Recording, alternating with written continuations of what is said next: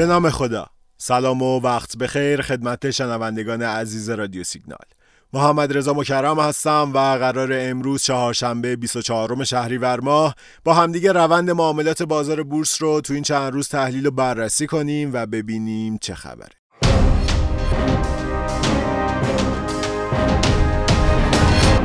سهشنبه 23 شهریور ماه بالاخره بورس بعد از چند روز هیجان فروش و التهاب به لطف معاملات خوب گروه بانکی و نمادهای دلاری چند تا نشونه مثبت به خودش دید و در واقع دوباره سهامداران رو به زیر تیغ شک و تردید گذاشت.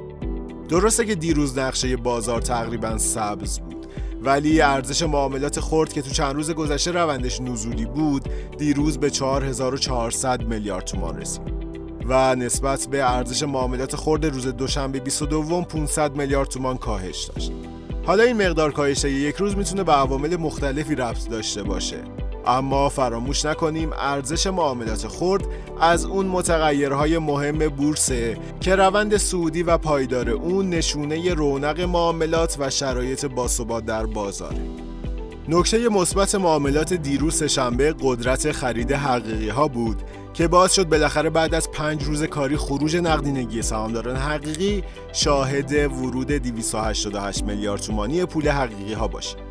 دیروز در حالی که 70 درصد بازار با افزایش قیمت روبرو بودن تعداد صفهای خرید سه برابر صفحه فروش ها بود که از این نظر میشه گفت سهشنبه روز امیدوار کننده ای برای بورس تهران بود در نهایت شاخص کل سهشنبه با 21 هزار واحد افزایش رشد 1.48 درصدی رو ثبت کرد و شاخص هموزن رشد 1.78 درصدی.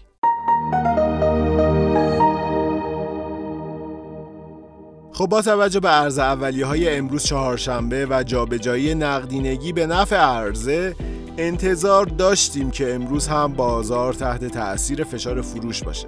اما خب تقاضایی که خوشبختانه همچنان در بازار وجود داره فروشندگان رو کم کم خسته خواهد کرد. نظرات بعضی از کارشناسان محترم رو که میخوندم در واقع انتظار دارند روند شاخص کل در میان مدت نزولی باشه و توصیه به احتیاط در خرید و فروش و تحلیلی رفتار کردن دارند که مورد دوم قطعا درسته.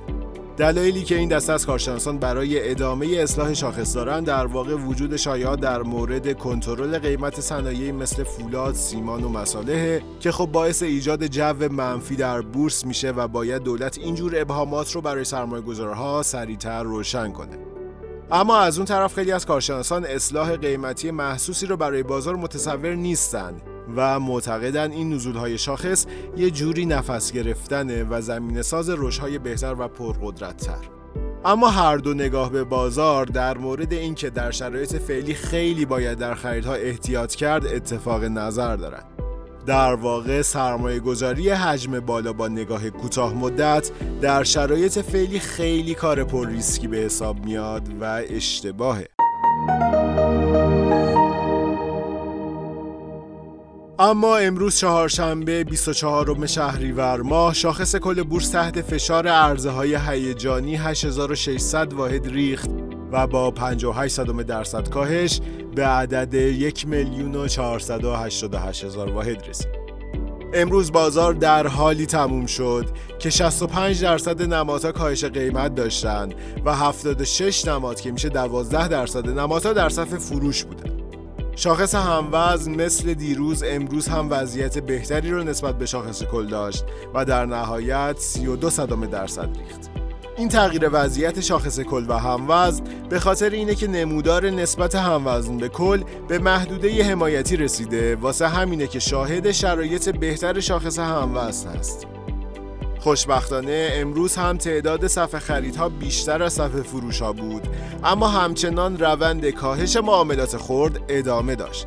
امروز ارزش معاملات خرد حدود 300 میلیارد تومان نسبت به سهشنبه کاهش داشت و حدود 5.5 هزار میلیارد تومان بود که در واقع کمترین مقدار خودش از اول شهریور ماه 1400 روند خروج پول حقیقی ها که دیروز مثبت شد نتونست امروز جلوی خودش رو بگیره و دوباره حقیقی ها با اصرار فروشی که داشتن موفق شدن 415 میلیارد تومان پولشون رو از بورس خارج کنن. در روزی که گردن کلفت های بازار مثل شستا، فولاد، اخابر، فملی، رمپنا و شپنا بیشترین تلاش رو برای کاهش شاخص داشتن تراز ورود پول به صندوق های درآمد ثابت مثبت شد تا نشون از احتیاط در رفتار معاملگرها باشه. از لحاظ تکنیکالی در واقع کفهایی که توی سه روز اخیر برای برخی از سهم‌ها ثبت شد در واقع روی حمایت های کوتاه مدتشون هست. و حالا به نظر میاد رشد بازار به حفظ این حدود حمایتی بستگی داره. به سرمایه گذاران تازه کار توصیه میشه تو این شرایط اصلا نوسانگیری نکنن و اگر قصد خرید دارن توی ریزش ها به صورت پله اقدام به خرید کنن تا انشالله بازار مسیر خودش رو پیدا کنه. خیلی ممنون و متشکرم که امروز هم شنونده ی پادکست رادیو سیگنال بودید. امیدوارم هر کجا که هستید سلامت باشید. آخر هفته خوبی رو داشته باشید. خدا نگهدار.